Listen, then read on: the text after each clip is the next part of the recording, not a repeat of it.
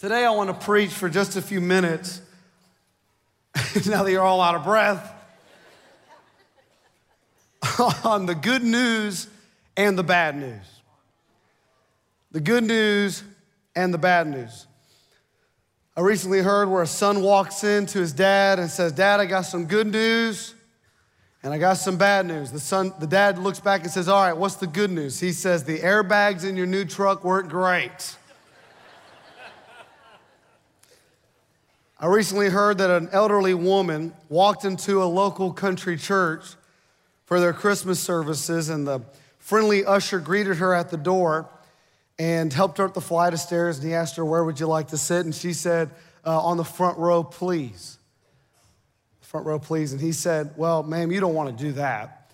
Uh, you see, our preacher is very, very boring.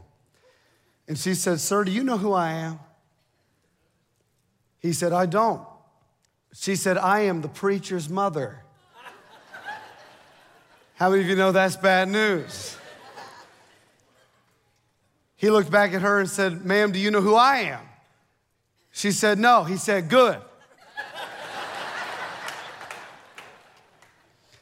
Heard a story of a father that lives in, uh, that lives in Alabama. That's the joke. It's over already. I didn't even get people already laughing. Father in Alabama calls his son in California and says, Son, me and your mother are getting a divorce. I'm sorry to tell you this over Christmas time, and it's just, I just need you to know we're getting a divorce. The son explodes on the phone, says, Dad, after all these years, are you serious? Over the holidays, you give me this bad news?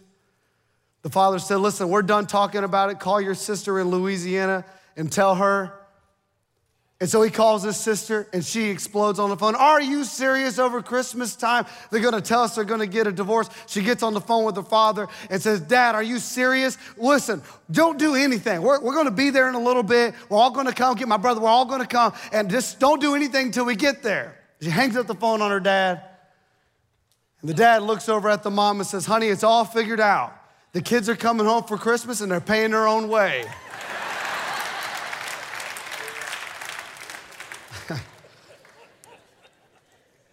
Allow me for a moment to read to you a portion of scripture that, if you're not familiar with, it is a portion of the story of the birth of our Lord Jesus. And I want you just to catch the spirit of this. I won't read all of it, but Luke chapter 2 says this. That night, there were shepherds staying in the fields nearby, guarding their flocks of sheep. And suddenly, an angel of the Lord appeared among them and the radiance of the Lord's glory surrounded them, and they were terrified. But the angel reassured them Don't be afraid. I bring you good news. Good news. Everybody say, Good news. That will bring great joy to all people. Verse 11 The Savior, yes, the Messiah, the Lord, has been born today in Bethlehem, the city of David, and you will recognize him by this sign. You will find a baby wrapped in snugly wrapped snugly in strips of cloth lying in a manger. And the scripture says that a host of angels arrive at the scene and begin to sing. And they said this line in Luke 2 14 Glory to God in the highest, and on earth peace, goodwill toward men. Now, I want you to catch that the, the context of this is, is fascinating. That when these angels show up in this dark shepherd's field that night, you have to understand that in that time there was violence, injustice, abuses, homelessness, refugees fleeing from oppression, families being ripped apart. There was bottomless grief. And they come in and say, Good news, peace on earth. Good news, peace on earth. I, uh, I hate to be the bearer of bad news today. But before we go on to the good news, I need you to understand that there is some bad news that you need to know. The first thing I want you to understand the bad news is the world is broken. I took 30 minutes this week and just watched the news. I don't watch the news much, but I took some time, Lanita, and I watched the news for a little bit. And just in 30 minutes between a few stations, I found that we covered a few topics that within just 30 minutes, I was completely overwhelmed and feeling anxious. Anybody know what I'm talking about? In just a few moments, we covered COVID 19. Shocker. Talked about inflation and gas prices. Talked about how cars are struggling to find the proper technology to be sold. Talked about the shipping issues for Christmas. They talked about racial tensions. Talked about shootings. They talked about political tensions between Republicans and Democrats. And not only that, they talked about geopolitical tensions between Russia and America and China and Iran. And they talked about how homicide rates have been rising steadily since 2020 in all major cities. They talked about how mass misinformation is everywhere. Who do you believe? Where do you turn? What news station do you trust? They also spoke about the worldwide suicide epidemic where 33%, where it has risen 33% between the years 1999 to 2019, all before this decade. The suicide rates are up, and, which is about a suicide every 11 minutes. So, since we've started this service, we're almost up to five or four people that have taken their life in the United States of America. Talked about vaccinations and non vaccinations, religious liberties being under threat. Good news, right? Masked or no masks. The tornadoes this week. I saw where a mother pleaded guilty for executing two of her own children. And in just this month alone, not even to the end of the month, it is the 19th, and 19 people in the city of Jackson have been murdered. Things are getting stranger and stranger. It no longer feels like breaking news, it almost feels like old news. And not only in the world, but I'm also talking about your world. That you can get some, some bad news. Barry, it's, it's not just in the local newspaper when you look and you just turn the pages and you see that gas prices are up.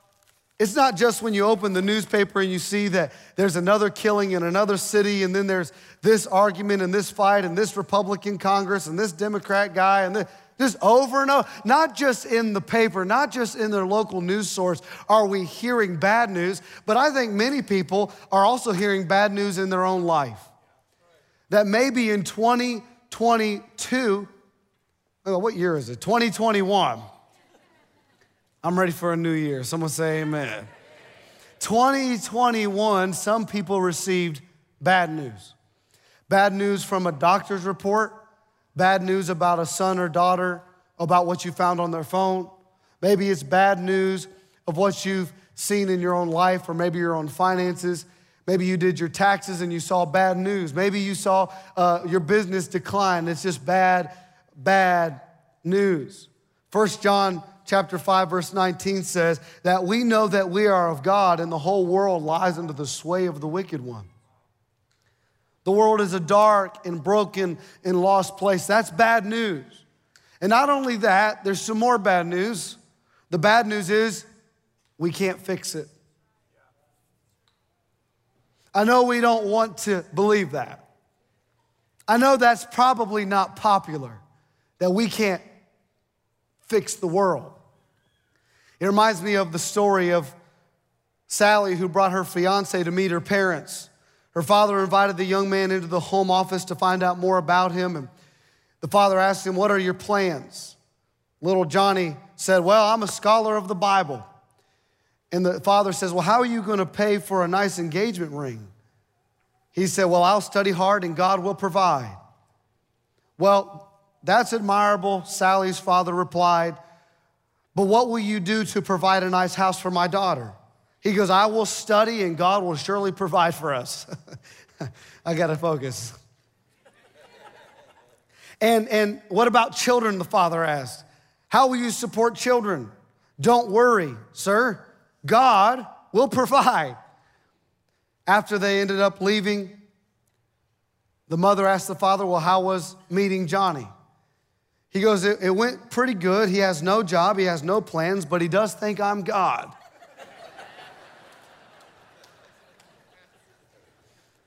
I think that we think like that. We think we're God.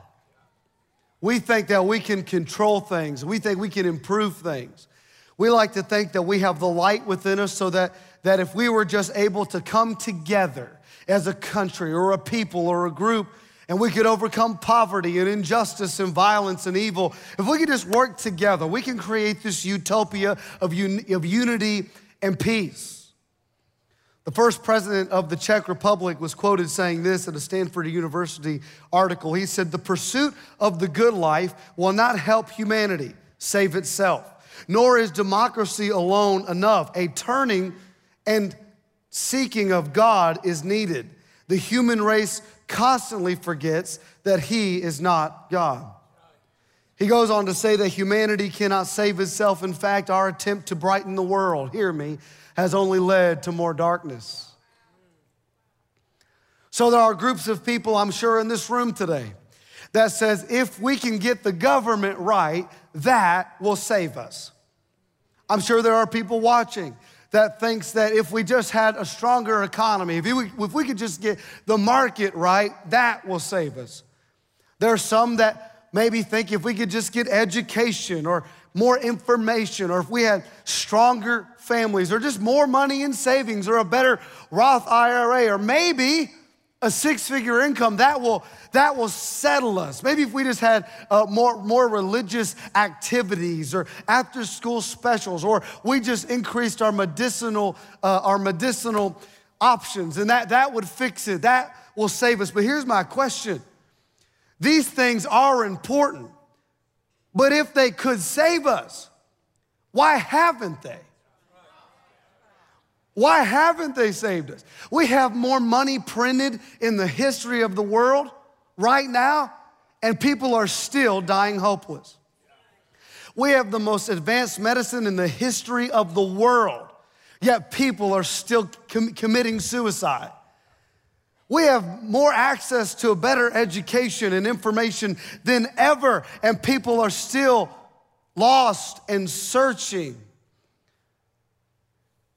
People are still depressed. Why? Because these are superficial solutions to a much deeper problem. It's like putting a band aid on a person who's terminal.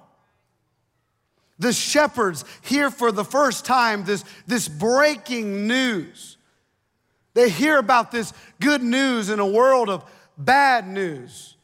This good news is not just good news, it's great news. In fact, it's just too good to be true news. And they hear from the angels that a king has been born, the Messiah has come to take away the sins of the world.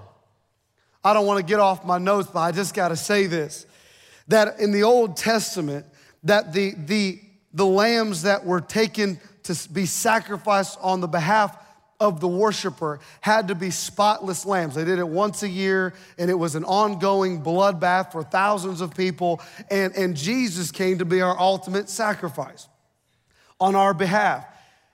Well, what's interesting is that Bethlehem was the place where most uh, of the sacrifices were raised and even born. And worshipers from Jerusalem would come and get those lambs to be sacrificed. Well, what's interesting to note is that it was the shepherd's job to observe and to look at and to check if a lamb was spotless and flawless and good enough to be sacrificed on the behalf of a worshiper. So, what they would do, they would come in and they would inspect the lamb. And what they would do next, they would wrap it in swaddling clothes to not only protect it, but to mark it. I don't want to preach right now, but let me just say this God knew what He was doing when the first call He made was to the shepherds and said, Go check out my lamb, the lamb without sin, like John the Baptist. Behold, the Lamb of God who takes away the sins of the world. The shepherds hear the good news. And once they hear about this new king, the Bible says they make their way to him. They got this, this is changing everything. The Messiah has come. And here's what I think we struggle with today we think good news is coming when we don't have to get a booster shot. Then there'll be peace on earth. we think good news is when we don't have to wear the mask anymore or when we don't have to social distance. The good news, Pastor Ethan, will be once we get this guy out, we put this guy in. Well, the good news is this, and peace will be this. And can I tell you today,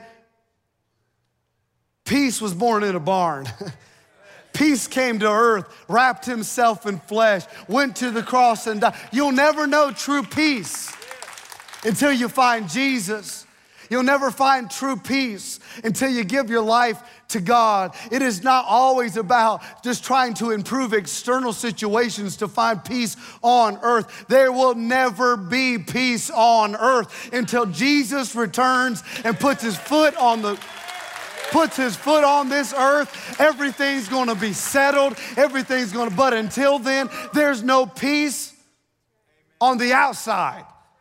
There's only storms on the outside. But I've come to tell you today that if you give your life and live your life for Jesus Christ, there's peace on the inside that the world can't take away because the world didn't give it. The economy didn't give it. This system didn't give it. So the economy can go up and down, but my peace stays the same because He's the Prince of Peace. I feel like preaching a little bit.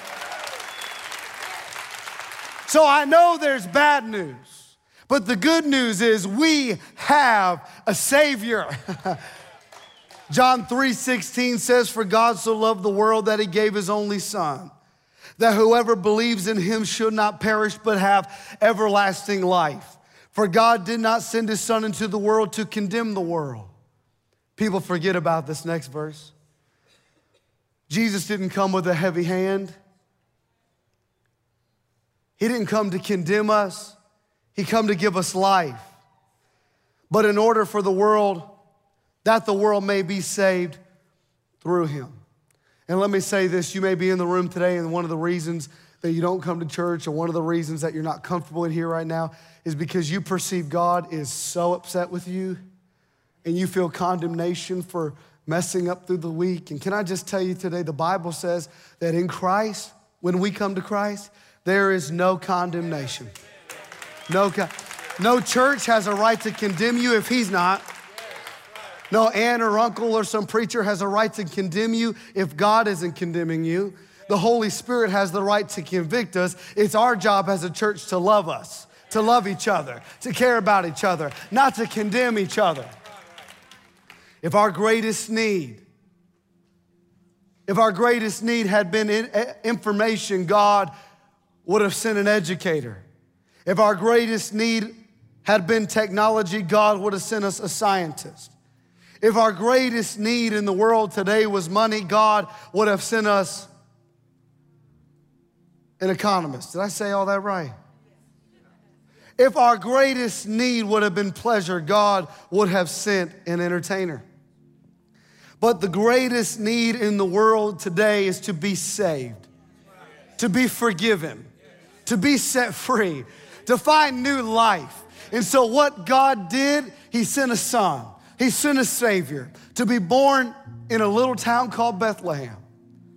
And everything changed that night. I've heard people say, I can't wait to get back to normal. First off, I have no idea what's normal anymore. But everything changed that first Christmas forever. And everything can change this Christmas for you forever. You know, I started this sermon by telling you the joke of the father that said, Honey, the kids are coming home for Christmas and they're paying their own way. Remember that? What if you came home for Christmas and just remembered that he paid the way?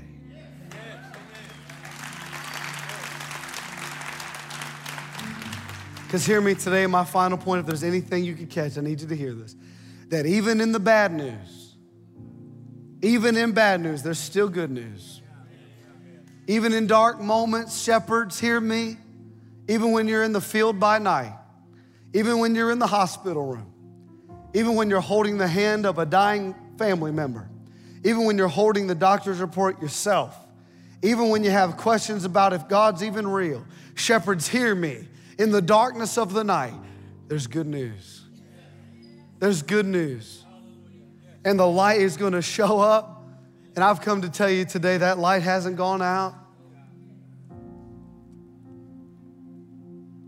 Changed everything. Everything changed in a moment when the king came to earth.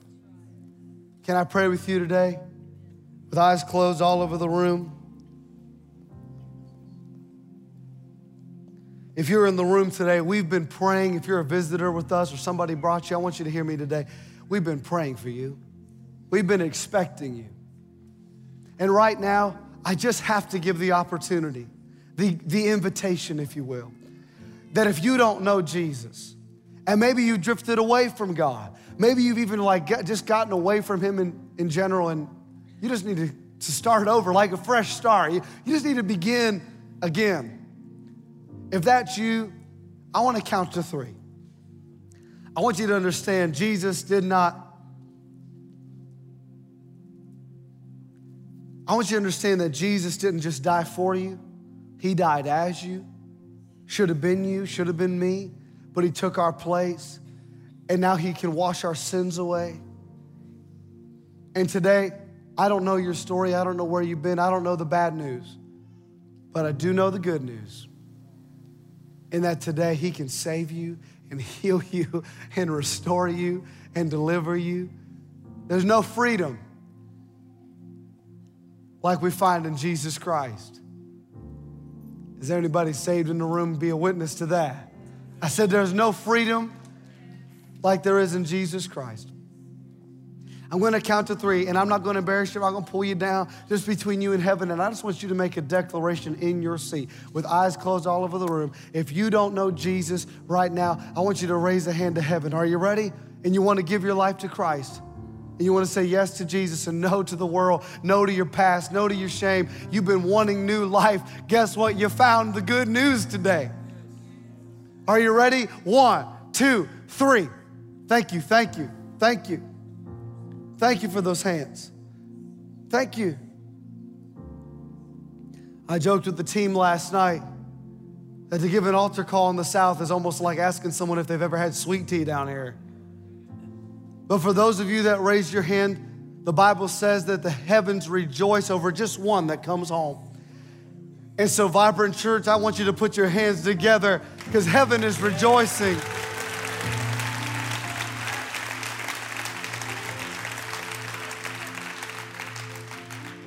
Will you do me a favor all over the room? Will you close your eyes and let's pray this prayer together? The greatest gift you ever received for Christmas was salvation. Are you ready? Let's pray together. Father, forgive me of my sins. Forgive me of my past. I've sinned against you. I've drifted from you. I want a new life in you. I want to be a partaker of the good news. I believe the good news. I want new life. I believe that you died. I believe that you rose again. And I, and I receive my new chapter, my new day, my new season in Jesus' name. If you believe it today, put your hands together, church. Come on, heaven is shouting right now.